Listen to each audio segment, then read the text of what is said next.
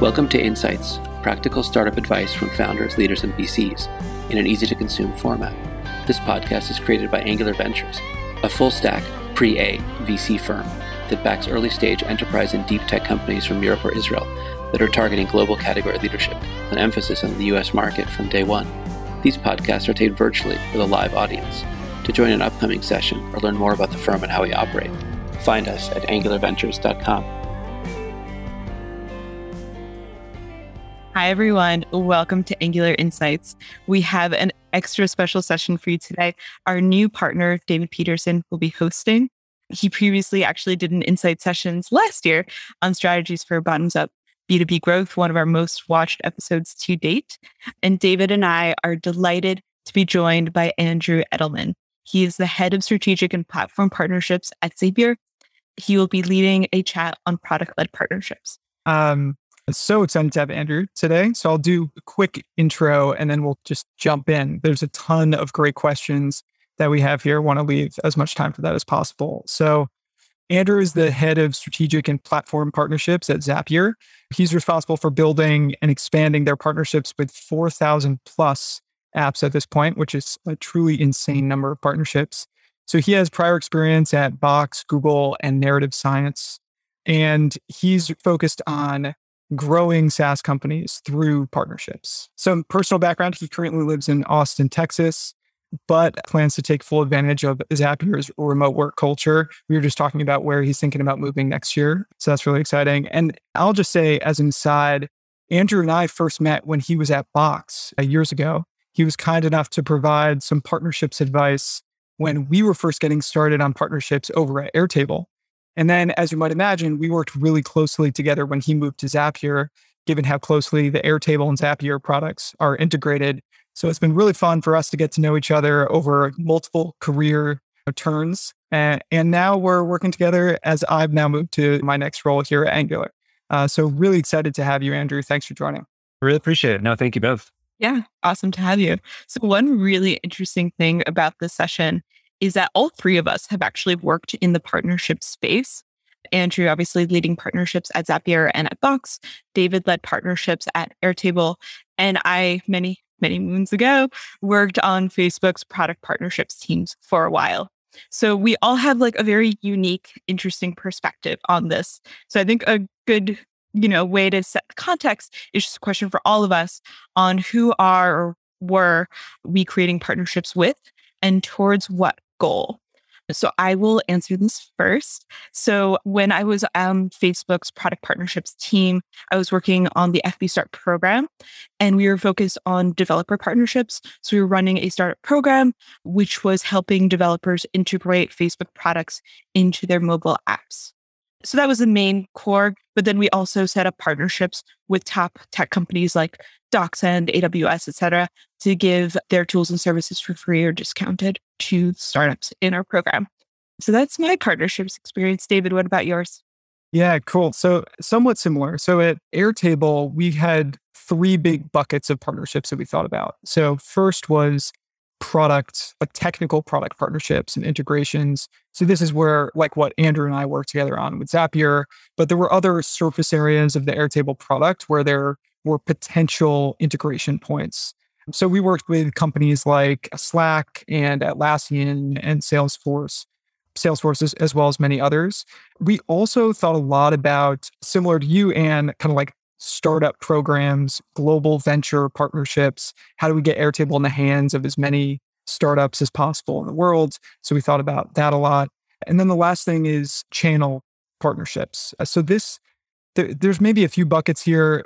On the one hand, this was like SI, system integrators, large consulting firms. There was also a long tail of agencies and freelancers and you know experts, really similar to Zapier's experts program, which Andrew will talk about. Uh, and then we also had a fair number of technical experts that actually started building on top of Airtable too. There was kind of an emerging platform, but that's still pretty pretty young at Airtable. So now, Andrew, hand it over to you. Yeah, no, this is such a fun topic to discuss and really, again, really excited to be here. So as head of strategic and platform partnerships, Zapier, my focus and my team's focus is on creating really great product partnerships and a really great platform for every single SaaS product out there. You mentioned earlier, David, that we have over 4,000 apps. It's growing. Like we will soon be at 5,000, I bet, at the rate we're moving. When I joined a couple years ago, we were just crossing a thousand, just to give you some context on how rapidly wow. we've grown. So we're really focused that's, on. That's just like two years, something like that, right? Two years. Yeah. Wow. We about we get get about 50 to 100 new partners a month that integrate with Zapier. So we're really building out that base, which is a big focus of ours. Another big focus is on going deeper with our biggest partners, Airtable being a great example. But the kind of goal at the end of the day is really making it so that Zapier's product, which is contingent on integrations to integrate all your tools, can make automation work for everyone. It's really cool to have that seamless connection between our partnership strategy to our product strategy to our ultimate mission as a company. Yeah, that makes a ton of sense. You're in many ways the perfect person to talk to about these types of partnerships because Zapier is at its essence this kind of train station of partners. They're so critical, so foundational to the strategy of the company. So it's it'll be really interesting. But maybe though we can zoom out a little bit. Just like personally, how'd you get into partnerships?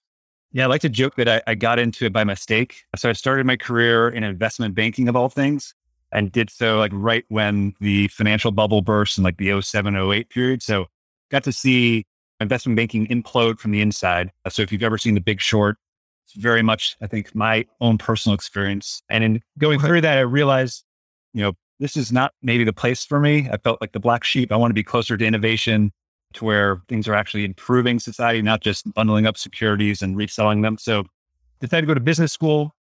And while in business school, interned at Google, realized that tech was absolutely where I needed to go, but really didn't know what to do in tech. It's hard to translate investment banking experience into a specific tech function. A lot of uh, interviews wanted to bucket me to finance. I'm like, I'm not a finance person. And so I was fortunate enough to join Box in a rotational program and got to experience uh, being a product manager, uh, doing a channel partnership, and then also doing product partnerships. And it was in that experience that I realized that like partnerships was this great aggregation of the things that I love doing. I love talking to people. I love thinking about product and technology. I like strategizing and formulating like legal documents and financial projections. And partnerships is this great catch all where we're the cross functional team connecting our partners to the different groups internally. And it's been a, a great run ever since. And and how'd you end up at Zapier? Yeah, you had a good pitch earlier about how Zapier being kind of like that central train station connecting all your apps is a great place to be for partnerships. Uh, and I'm sure many people on this call have experienced this that partnerships often plays a backseat to other priorities in a SaaS business. Uh, and as we'll get into, that may or may not be the right call. And I was fortunate enough during my time at Box uh, to have Aaron Levie just be a huge proponent of partnerships. He always joked like that was the role he wished he had if he wasn't CEO, was running partnerships. He was really involved in what wow. he did. And that made it so that we were elevated, despite the fact that like partnerships isn't the product at Box. It's certainly a big benefit and it's a big differentiation, but that marketplace and that ecosystem was pretty mature given their stage. So I really wanted to find a situation that was similar where partnerships were front and center, but just earlier in stage where we hadn't figured everything out. We still had to build new programs, find new ways to engage our customers. And Zapier was that perfect intersection. And as an added bonus, I got to work remotely, which was something I was looking to do, which in hindsight was a smart call. I joined, I think, two months before COVID hit. So got one company wide retreat under my belt before we all hunkered down. And then I also want to see the SMB side of SaaS and what the, the burgeoning product led growth ecosystem. Box was a very traditional enterprise SaaS motion with a big sales team. Uh, and I really was curious and almost wanted to do like a personal A B test of what would it be like working in a SaaS company that was product led growth, that did not have sales, and how would that be different? Yeah, that it's super interesting. We separately have talked a lot about how partnerships can be a part of your growth strategy. And you were uh, kind of coining this term with me, product led partnerships. So, really curious how you define that. I, I, I, joke that we could probably spend the rest of the call answering this question. So, I'll do my best not going for another 50 minutes. But yeah, well, this will be infused into, I think, all the other questions that we have. And from my perspective, it's really similar to product led growth and how that strategy for growing a company is really focused on the product, whereas you've now coined David like the community to really activate adoption and usage and drive ultimately sales and ARR growth. Uh, so I think product led partnerships is focused on doing basically the exact same thing, but through partnerships. Uh, and so what might be helpful is like taking a step back and thinking about more legacy enterprise software, thinking back to like the IBMs and SAPs and even like the old Microsoft, where partnerships was really just another way of saying sales. Um, and it was very much all about channel. Today, partnerships are focused on so much more than just sales and channel partnerships. Uh, as you described at Airtable, it's about enabling seamless connectivity between products, ensuring that users can connect all the tools that they use, knowing that today most enterprises on average are using hundreds of apps. And those products need to work together, and there need to be APIs behind that to make those products work. You also need to make sure, similar to the product led growth motion, that for partners that you're working with, there's as little friction as possible. And so, one of the things we've done at Zapier is make it super easy for partners to get started, very much like we make it very easy for an end user to sign up for a trial and get started. There's no cost to integrating with Zapier. There's no you know, friction to developing your integration. It typically takes one to two weeks. We want to get that flywheel turning for partners just as fast as we're turning for end users. And I think lastly, like structurally, how partnership organizations are built today and how they're measured and how they hire has fundamentally changed. Previously, the types of partnerships, like we talked earlier at Legacy Enterprise, was focused on like resellers and referrals and SIs. Today, there's really a big focus on like the product experience. Like, how will my app work with this other app?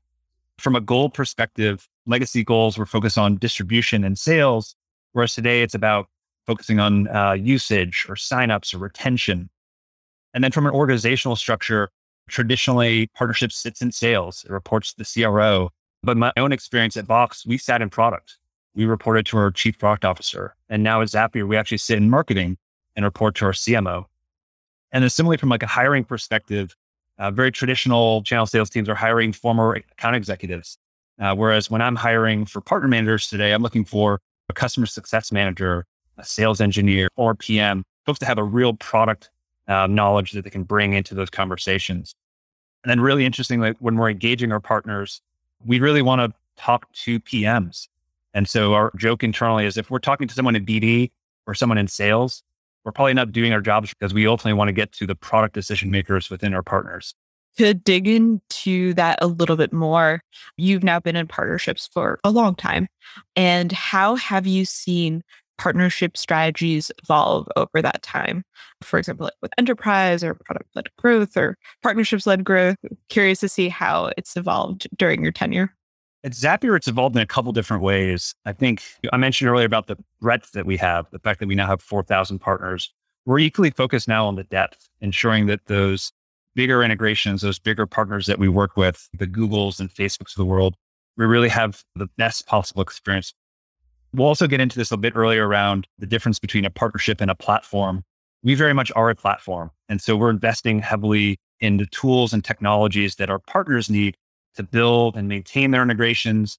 And then, really interestingly, uh, just given we had an announcement yesterday around this, ensuring that our partners can also embed aspects of Zapier into their own products uh, so that users who are visiting Google ads or Facebook ads can discover and learn about the benefits of Zapier and automation from within those products without having to go and do a Google search and find our you know SEO optimized link and then click it and then sign up. Like it's a pretty long user funnel. So those, that optimization of user funnels, that focus on depth, I think has really evolved quite a bit. Awesome. And so can you talk a little bit more about what Zapier's current partnership strategy is like? Yeah, definitely. It, it will sound pretty familiar to David, given a lot of similarities with Airtable. We have basically four pillars to our strategy, two of which I think will be really familiar to those in attendance or those listening, two of which may be a little bit less common, but I think hold a really important role to our success. Uh, so the first one is what I run. It's the platform partnership team as strategic alliances. This is all about integrating and embedding with everyone possible in SaaS. And so we work with everyone from Salesforce and Slack to HubSpot and MailChimp. Again, you name it, we're working closely with them and really trying to figure out how do we enable our products to work better together and how do we enable uh, the value of those two solutions together to be better than standalone. We also have a, a channel team which is a bit of a misnomer. It's not your traditional sales focused channel team. It's really our Zapier Experts program, which is an ecosystem of agencies and freelancers who are just the most power users possible of Zapier and who have built entire businesses around helping other small businesses get started with and adopt Zapier. The two other pillars are the ones that I really want to call out because I think they're often overlooked, but equally important, if not uh, more so. One is our partner operations team. We talked about this earlier that we have over 4,000 partners in our ecosystem. Managing that and scaling that is not easy. It requires a lot of back end operations to scale that and to be really efficient as possible. So we're really fortunate to have actually three people in partner operations that kind of make it all work. And so they're Zapier experts themselves. They're the wizards behind the scene, making everything work uh, and just allowing us to continue to scale our programs. Similarly, we have partner marketing that actually sits in partnerships, which allows us to scalably reach out to our partners directly and make sure they know about the new things that we're launching, the new ways they can take advantage of our program, the benefits that they have access to, uh, and really ensuring that they're capitalizing on all that infrastructure that we're putting in place. One thing that comes to mind is with a product like Zapier, and similar, I think, with a product like Airtable, when I was over there, the expert ecosystem, the long tail of freelancers and agencies, I, I think it's more important than any of us realize, even though we both realize how important it is. Like it's undervalued still at least that's what I would say from my experience. Like they provided so much long tail value that was hard for us to even quantify. So I'm curious, how do you think about the value of experts? Are there KPIs you think about there? What advice would you give to folks about building their own ecosystem? And if they sh- even should build their own ecosystem, like do they have the, a product where it's worth the effort and time to do so? So there were a few questions in there, but uh, curious for yeah. your thoughts. No, we're so fortunate to have an expert leader internally, my colleague, Emily Bruringer, that just lives and breathes this ecosystem. And you're absolutely right, David, that is often an overlooked category. I like to think of our experts a lot like the traditional SIs in the enterprise space. And, and we had this yeah. at Box where we worked with the Deloittes and Accentures and PwCs, the big GSIs, as well as these regional SIs. But this kind of like long tail, as you called it, or like bottom of the pyramid experts, that's honestly where it's at because this is their only focus. Uh, and so I think you and I both know a lot of the same experts who have built entire yeah. businesses and careers around the Airtable, Webflow, Zapier stack, around automation and workflow. So when we hear stories about experts, um, like one of them in mind, Andy, who had this as a side hustle, he had a regular job and he was on the side building zaps for people. He quit his job this year and is all in on being a Zapier expert. And if you go to zapier.com slash experts, you'll see our entire uh, kind of list of, I think we have 60 experts today. I think he's got over 200 reviews. And we've only had the ability to write reviews like for six months, I want to say. And so the fact that 200 people took the time to go in there and they're all pretty much five star reviews speaks to the fact that these individuals bring something unique that, again, the traditional SIs can't because they're such large organizations have so many competing priorities. And unless you're GCP, Azure, AWS, or Salesforce, one of those massive platforms, it's really hard to get their attention. So for us, the expert ecosystem is still very new. Uh, we just reopened the program for applications. I think we got like thousands of new applications. And so, similar to that comment earlier around the partner operations, having the right infrastructure in place so that we can effectively scale this is really crucial and critical to success. Uh, but for right now, what we're looking at for that experts team and what Emily and Greg and Scott on that team are running is really trying to ensure that as many Zapier customers as possible can get the help and the support they need to get started, knowing that when an expert is involved, that user is likely to get started on Zapier faster, is likely to upgrade more quickly, and is ultimately more likely to be a retentive customer that is happy with the result and the outcome uh, because they had an expert in their corner uh, helping them get started. Uh, it's very similar to that adoption curve. We're a 10 year old company at this point. We're getting into that kind of like early majority, late majority phase. And for a lot of those users, they're not overtly technical. Um, and even something as simple as Zapier still does require some knowledge and understanding and frankly, creativity to figure out like, well, which apps do I want to connect for which use case? And these experts are just the best out there at coming in and identifying exactly where you can automate something, what efficiencies you can gain from it, and they just do some things that we we can't possibly do with our even 100 person customer support team. Yeah, that it totally makes sense. I'm sold on it too, but hopefully that's useful for some folks listening in. You mentioned before this idea of a platform, like Zapier is building. It's not just a partnership strategy; it's a platform strategy too. So I, I think people often conflate the two, don't understand the difference. Yeah. Curious, when do you think a startup should evolve from working with partners, maybe in a one off way or through direct integrations, into building an actual platform? But eh, how should they make that decision? It's such a great question and such a difficult one, honestly. I think you said it well that like everyone should be thinking about partnerships. And we'll get into specifically like when you should be thinking about it and depending on your business model, how it might fit. But doing partnerships makes sense for pretty much every startup in SaaS. Platforms are a different story. They're a lot harder to pull off and they're frankly not for everyone.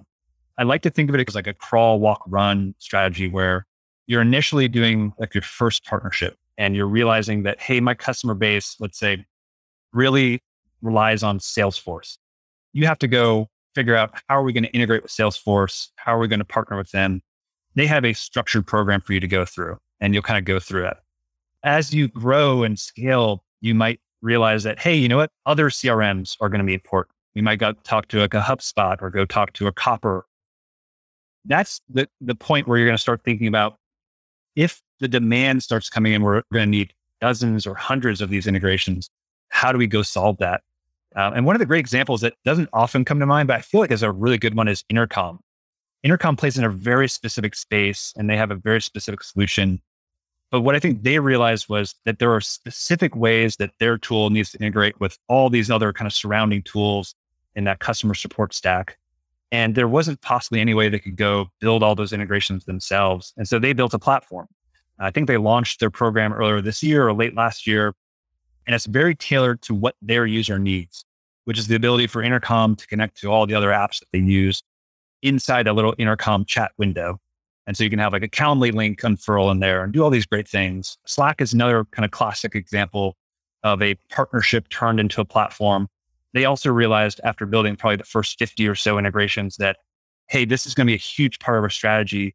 We can't possibly keep up and build all this ourselves. We're going to need a platform where partners can come to us, build their integration, benefit from our ecosystem, take advantage of co marketing and other perks and then kind of go on their way. Similarly with us, this is a huge part of our strategy. And I think this is where it gets a little bit more nuanced that our platform takes two forms. We have a platform just like Slack's where you can come in and build an integration with Zapier and publish that to our user all on your own through our developer platform. But we also have tools and components that you can embed into your application so that parts of Zapier can exist in your app. And that's the platform that looks a lot more like a Stripe or a Twilio, where it's, you know, invisible to the end user, but still really beneficial and helpful. So we could spend a lot more time talking about platforms. Yeah. I agree. There's no like clean definition, but there definitely is a distinction between a platform and a partnership. Because so many of our listeners are early stage startup founders, pre-seed, seed, etc. It's obviously much a, it's a much different challenge building up a partnership strategy when you're an early stage startup founder versus when you're at Zapier. But do you have any recommendations for how startup founders um, should think about building a partnership strategy? Yeah, this is one of the things I enjoy talking to startups most about because it's just unique for every company. The place where I typically always start is talking to your end customers go spend time with your users and understand where there are gaps. Gaps in acquiring the product and purchasing it gaps in like using the product and kind of knowing what to do with it or gaps in kind of connecting it to the other tools that they're using. I think from there you'll recognize where partnerships can help fill those gaps. We'll also talk i think a little bit later about the build buy partner decision making process uh, and that's also something that can educate where you build new product or where you, you know, acquire new technology or new people.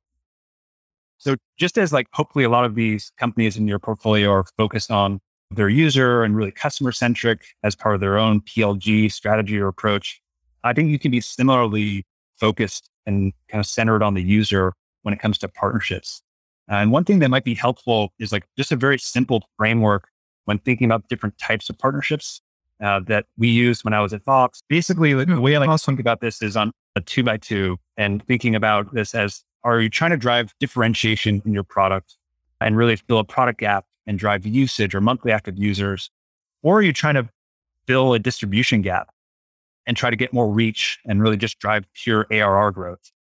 And so from that, you can form these really generic buckets. And again, it'll look different for every startup. Uh, this is how we looked at this at Box.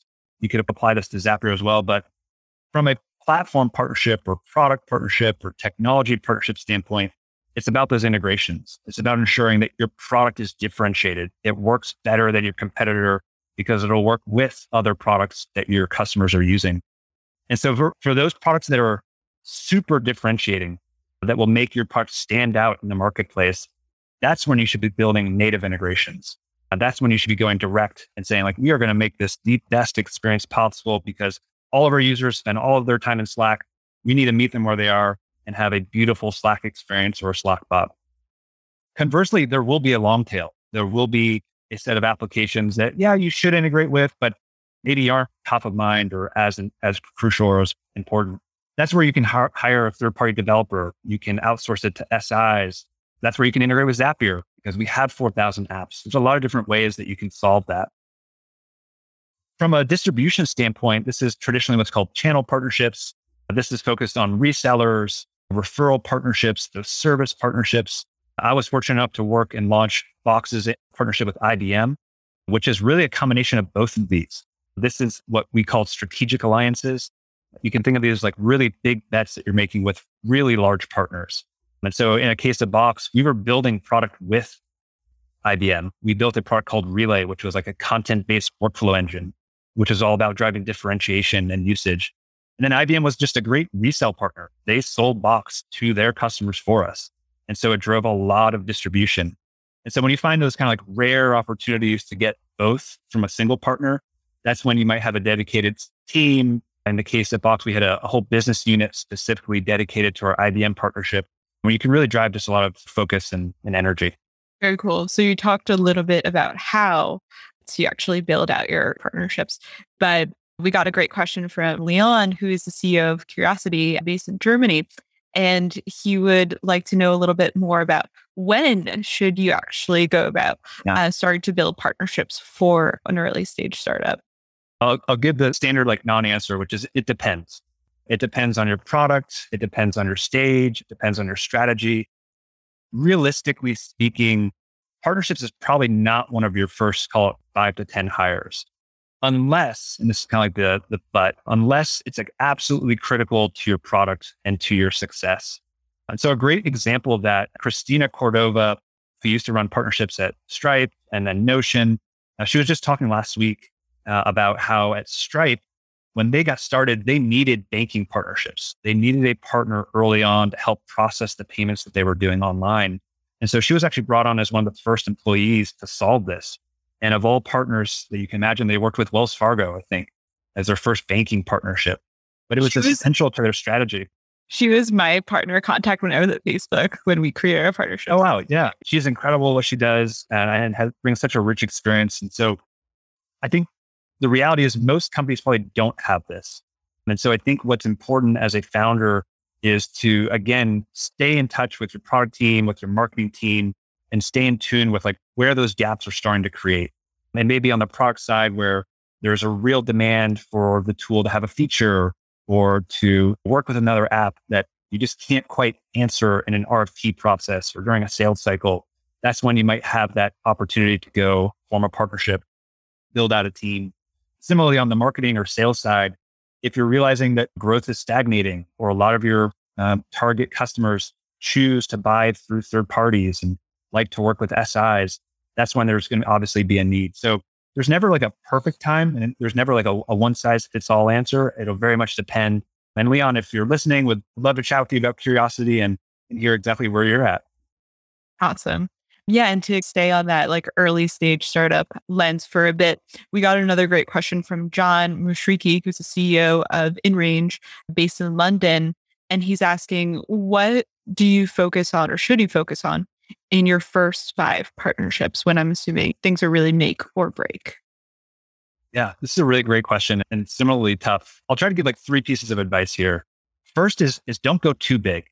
I think and often commonly pitfall that a lot of folks run into is try to do a really big partnership with their first partnership and go straight to someone like a Google or Facebook and say like, Hey, we're going to go to the top and make it big. It's often going to sink the company and it's often going to use up too many resources and just leave a bad taste in leadership that partnerships are difficult. They don't work. They have a high rate of failure. Um, put it another way, like it's easier to start out by just getting a win on the board and like hit a single to prove out the process, to build out the muscle, uh, and show that there's like value in partnerships. Uh, because again, in many SaaS companies, partnerships plays this backseat role and isn't the primary way through which um, companies are, are operating. So don't go too big upfront. But at the same time, like find the right balance. You you don't want to go too small and work with startup much smaller than you that you know is still trying to find product market fit themselves, and you're both kind of feeling each other out and don't have that experience. Uh, so don't be afraid to punch above your weight. Uh, this is something that Box did for years. We were constantly in the news and being talked about because we were announcing partnerships with Salesforce when they were much smaller and Slack when they were early on knowing that you can attach yourself to those slightly bigger names that have a little bit more attention uh, and get some of that on yourself. So finding a company that's a little bit bigger than you that fills a unique gap, I think is a really important way to get that early impact and not just go small and find that early traction. And then lastly is really being focused on and knowing your goals and what metrics matter to you as a company uh, from a partnership perspective. Uh, having a really clear understanding of like the purpose of those partnerships, whether it's more sales, more usage, uh, increased retention, and then driving those partnership efforts towards those goals so that those first five are really aligned to something that matters to the company. And again, can show the progress uh, and impact to those metrics. Very cool. So, what would you say? This is a question we got from Sophie from Digital Catapult, based in London. And she's asking, what is the most important consideration for a successful partnership that delivers value on both sides. What do you say? Yeah, the answer might surprise you. And I'll share a quick anecdote first for sharing the answer. Before COVID, when like people were back in classrooms, I was in my kindergartner's class doing like a, a show and tell, like, what does your parent do for work? Uh, this was in the Bay Area. So I felt like everyone was like an entrepreneur or founder or a PM. And I was in there talking about partnerships. And so I think it was my son who asked, hey, like, what is partnerships? And so the best analogy I could think of was like I helped Box, where I was working at the time, make friends with other companies. That's what we do. We make friends. And really wisely, a student in the class asked, like, well, who's your best friend? And I happened to have my laptop in front of me with all these stickers of the partners we worked with. And the answer came to me instantly. I knew who it was Okta. Like Okta was our best friend when it came to partnerships. And I think it really speaks to uh, your question, which is I think of as transparency and culture as like the most important things for a partnership. I think often it's overlooked and it's not one of the key KPIs that's written in a, a, memo when you're evaluating a partnership, but it really plays an important role when you're spending a lot of time with another company and your people are spending a lot of time with one another. If there's not transparency up front and you're not each being very clear on your goals and your strategy and what you want from it, you're going to be constantly second guessing each other and trying to figure it out in the background. Uh, and will just create a culture that's, you know, toxic or doesn't work well. Another great example is when we first struck the partnership with IBM, this was a very different partnership for Box. IBM was not the high flying SaaS darlings like Slack and Salesforce and ServiceNow and Workday and Adobe. They were different. They were legacy, and this was very much focused on sales. Um, and so I remember the first time the IBM team came to Box headquarters for a meeting, they all showed up in suit ties because they were coming in from Armonk, New York, and that's just the IBM way. And we had forgotten to tell them, like, you're coming to Box, Redwood City, California. We're a casual culture. We're new tech. Leave the suits and ties at home. And so that became a really clear thing that we had to start putting in meeting invites for future meetings, just to like, again, set the stage of like, this is our culture. Uh, and what we actually found ultimately was a lot of champions within IBM who wanted to be a part of that culture and really championed the partnership because they could see and feel like how we did things, how we worked, and really wanted to be a part of it. So transparency and culture, I think, are really critical. That's awesome. Yeah, I wonder if uh, they're still wearing suit and ties uh, over there. When I first started at Goldman, I was working primarily with the tech division, and it's been interesting to see that that transition from like we wore business clothes, and now it's kind of just like whatever goes. They're just trying to get people to go back into the office, so it's if it's casual, it's casual. So you touched a little bit about KPIs earlier. I'm kind of curious about for you specifically with your job. What are the KPIs that you care about? What are you looking at? How do you know that your strategy is working? Yeah, really great question, Anne. So it's pretty similar for me now at Zapier and when I was at Box, because both companies had really huge ecosystems. So some of these KPIs may differ from a startup, uh, which is just one caveat I want to make up front. But really, like three general areas that I'm thinking about and my team is thinking about are the breadth and scale of our ecosystem. How many new apps are we getting on the platform? How quickly are they able to come onto the platform? and how quickly are they able to get to that moment where they have a user leveraging that integration and seeing the value of their app on our ecosystem. Second is around usage and revenue of every app. So we spend time or our partners spend time building these integrations, launching these integrations, publicizing these integrations. But does anyone come? So like if you build it, will they come? Like we hope they do. And so we spent a long tra- time tracking like how does that perform? How, what does that look like? Are we seeing adoption of these integrations? Are we seeing revenue flow in as a result of them? One way we looked at this at Box, which might be helpful for other startups, is this idea of like influenced ARR. Our account executives at Box actually tracked whether or not a deal was influenced by a partner. So, is the fact that we had an integration with uh, Google Docs or Salesforce or Microsoft helpful to that customer, like winning that business? uh, and signing with Box? And if so, we would track that. And so it wasn't direct revenue that we could attribute to like, hey, this partner brought in this deal and sold it for us. They might not have been involved, but as a way of tracking like the general influence. So it's a bit of a squishy metric. The last one is specifically at Zapier is adoption of these embedding tools. Uh, so that's a big focus for us. And again, we had a, a big announcement yesterday of a bunch of new elements, as we call them, ways for partners to embed Zapier and so we're looking at adoption of those tools and those technologies and then resulting signups. How often can a user find Zapier in another partner's product, sign up for Zapier and get started with it? That's obviously a huge flywheel that we'd love to do more of.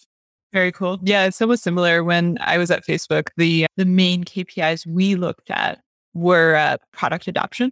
So, for example, like Facebook login, how many startups that were a part of our program were adopting that and using it, and what was the lift right, that we could attribute to, to being in the program. And also NPS, right? So that was something that, mm-hmm. that we cared a lot about. Cool. So up next, we have Joshua joining us. Thanks so much for doing this. So I'm a senior product manager at a company called Edgecast. So I'm in charge of bringing on product partnerships. And I wanted to ask how you go about vetting your partners to make sure that they're going to deliver value to your customers because if you, you know, bring them into your marketplace and you recommend them customers, there's the potential for reputational damage and losing out on a larger relationship if, if they underperform. So, uh, what is your process for working with them to ensure that they will deliver value? Yeah, it's a really great question, Joshua, and, and certainly something that it sounds like happens as you continue to scale an ecosystem and bring on a lot of new partners. Hopefully, those first early ones are obvious and they're ones that are like well established and will kind of have the least reputational risk. But certainly as it grows and you start getting into those partners that you may not have heard of before, you start asking those questions. So a couple different things that I've seen work well at Zapier, at Box, other companies I think like Atlassian do this really well, is having some form of uh, check in the process. What you don't want to have is an such an open ecosystem and such an open API that anyone out there can create a developer account, build an integration and like publish it immediately for users to use. There needs to be some sort of trust in that system. And so one of the things that you can institute is having internal teams do a check and like actually go into the integration or the app and see how does it look? Does it meet our requirements? Does it meet our standards? Are they violating any, you know, platform terms of services by, you know, leveraging our brand in ways that aren't permitted? The challenges, as we've talked about a bit in this call, is that that requires more scale, that requires more people. So there are certainly ways to build automations to help with that. you could do like an automated code review, for example, or you could have someone just do a quick demo and provide it to you directly so that you're not doing that legwork of logging into their product and clicking around to see how it works. So that's like my initial advice, but a really great question, Joshua. So up next, we're going to be joined by Miriam Hak- Hakobyan. Hope I'm pronouncing that correctly. Um, she's the co-founder and CEO of Softr, and she is based in Berlin. Hey everyone! First of all, glad to be really uh, awesome to be here, and thanks for doing this. My question is about the second type of partnership, which is the startup and venture partners program. So I'm really curious to understand how big of a growth driver this has been for Zapier specifically. Would love also to understand for Airtable, because I know Airtable also has been doing this. And how do you really measure success of these type of partnerships? Is it really conversion or what, what specifically is that? Thank you. Yeah, great to see you, Miriam, and glad you could join. This actually might be a better question for David. So I, for once, might not have to answer one. We don't have this at Zapier. It's something that we get asked quite often. It's something that I really wish we were doing, like a Zapier for startups equivalent, but it's on our to-do list and, and now it's something we've launched. But David, I know you and I have chatted quite a bit about the success you had yeah. at Airtable. Yeah, it's funny. I tried to convince you to do it at Zapier, but I was unsuccessful back when I was at Airtable. But yeah, Miriam, I can give you some high level point of view from Airtable and also from a lot of you know conversations I've had with other folks who lead these programs at companies like ranging from HubSpot and larger companies like that and a lot of smaller startups as well. So I, I think that these programs can be very, very powerful drivers of growth, but you need to think about a few things. One is ask yourself honestly if startups are a good target market for you or not. Like, is that actually a place that you want to that you want to play? It's not necessarily the case. Another thing that I would ask yourself is is there value in you as a product kind of getting there first? Is there value in you being a product that was adopted when a company is only 10 people versus it could be that it's actually better for you to come in a little bit later when some processes are more well established and yeah, so I think those are the two big things that I would think about to start. You know, with, with for Airtable, both of those things were true. It benefited us to target startups and to get in as early as we possibly could. Uh, so we we thought it was worth investing in. The other things I would think about are, you know, one, how do you actually structure the program? What is the incentive? Are you giving credit? Are you giving free months away? Are you giving free trials? Like there's so many different ways to structure it. So you just want to think about think about how much you want to give away, what actually makes sense. The other thing that I would say is depending on the product, you can either look at the startup program as something that truly is going to drive revenue, or you can look at it as a way to acquire companies that eventually you might make money on, but it'll take years. So, as an example, there are some programs where the road to monetization is actually quite short or it's pretty predictable. A program like Stripe or something. If Stripe gets you on board, you're probably not going to rip Stripe out. And they know that they are going to make money as a percentage of every dollar that goes through, every dollar of GMV that goes through your marketplace. So for them, they just want to get you on board and then they'll be able to scale up and they're going to start seeing revenue relatively quickly. Whereas a product like um, a, a seat based product, you might actually not see revenue for a long time because it takes a while for startups to hire a lot more people and get a lot more seats. So then you need to be okay with the fact that you might not see revenue in a near term, but you can convince yourself perhaps that the program is worthwhile by looking at the activation rates of startup users versus your average users or the product sophistication of your startup users versus average users as well. So just some high level thoughts. Happy to dig into this another time. And Andrew, if you have any additional uh, thoughts from your experience, I, I'd be curious as well. Yeah, I think what I was going to add, David, is like the reason why we haven't done this at Zapier is connected to what you were saying that our sweet spot is those startups, those small businesses, those solopreneurs that are just getting started and want to have more capacity to do the work that they care about and that's meaningful to them by automating the busy work. And so I think the reason why we've had pushback internally to like launch something like this is do we need to give it away? Like we have a free trial for 14 days. We have a free version of Zapier they can use like ongoing without paying at all. And so attracting that persona that us another startup ecosystem can bring in or VC can bring in is already who we're targeting and who we naturally get on the platform. So that's been the pushback internally, and right. they have some overlaps, Miriam, with your own product. Yeah, it's a good point. There's serious risk of cannibalization if you aren't careful, if your product doesn't move significantly upmarket over time.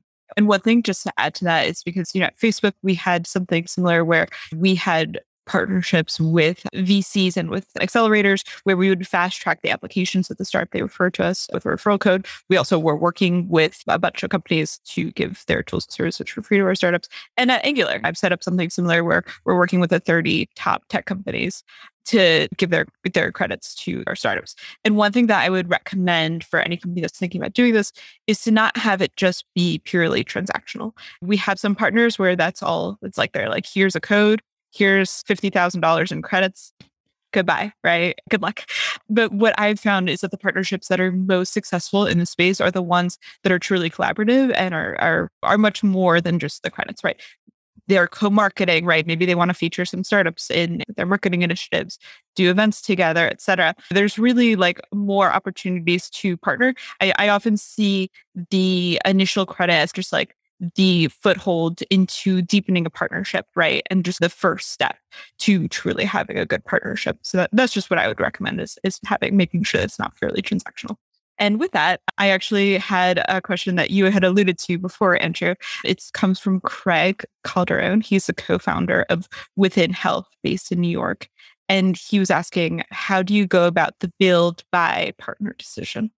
Yeah, it's the age old question and also a very hard one. I think similar to one of the earlier questions, like there's no one size fits all here. It'll depend on your product strategy and just your appetite for doing some of those more non traditional things like inorganic growth through acquisition. I think one of the biggest misnomers, though, about like build buy partner is that it's an or rather than an and, uh, meaning that these often actually go hand in hand. Uh, so, two quick examples is I think you can buy something to support something that's being built to accelerate an effort that's already happening. These are often you know called like tuck in acquisitions where you're acquiring a team or their talent um, or their IP to like accelerate your roadmap. And like you got the nucleus of an idea starting, but you're realizing, hey, this is going to take a lot more effort. And we want to like, accelerate that through acquisition rather than just like buying a net new product and just diversifying your revenue streams that way. The other example is often you can start with a partnership. Uh, you can partner with a company that you find interesting and you can figure out whether it's worthwhile to buy in the future. Uh, because hopefully through that partnership, or in some cases, many SaaS companies have investment vehicles like Slack Fund, um, where you can invest in startups and actually get an insider look at like how the company operates, how they're growing, what their metrics look like, what type of scale they're having, and then realize that, oh, like this would be a really valuable company to bring in and matches some of the things we're doing. A great example of that one is Slack had invested in a company called Missions, and Missions had built like a Slack based workflow product where very easily you could build a Slack oriented and Slack centric workflow on Slack. They acquired that company and that ultimately became Slack Workflow Builder, which is effectively the same tool, but Slack branded. And so that initial investment, I think, gave them a real way to like look into the company, uh, see how it's doing. And it's something that I'm seeing a lot more often. Uh, HubSpot just announced another big fund of their own to do something similar. So yeah, it's becoming a another part of this is like buy, build, partner, invest. Uh, might be like the the fourth pillar. Yeah, I feel like we see some we're seeing something similar now with even companies like Stripe let's say, that are investing in fintech players that are using Stripe, right, in in their product, which is a little bit different. It's more of a platform play versus direct partner play, but also really interesting.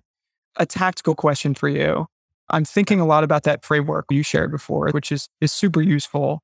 And thinking about the difference between building the native integration or relying on third parties.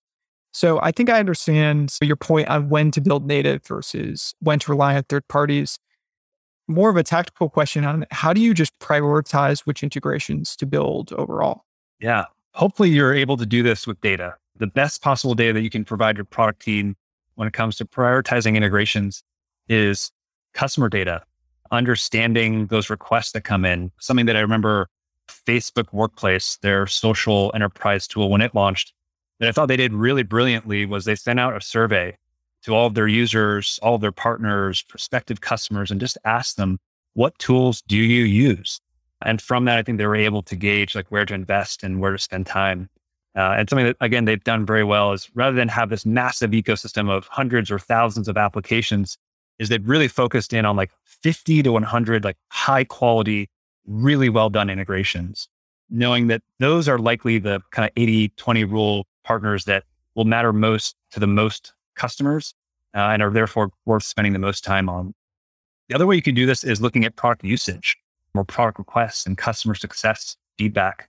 So if you have a really strong internal feedback loop where customers can provide feedback, they're like, hey, this part of your product doesn't work well. You might be able to identify that, like, hey, maybe analytics isn't something we do well.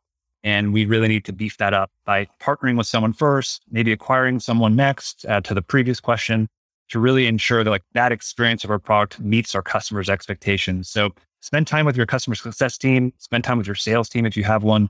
Uh, they're the ones talking to customers. And I think we'll have the best point of view on which things to prioritize. Another really easy way to do it is, you know, by applying like ARR filters or applications to this.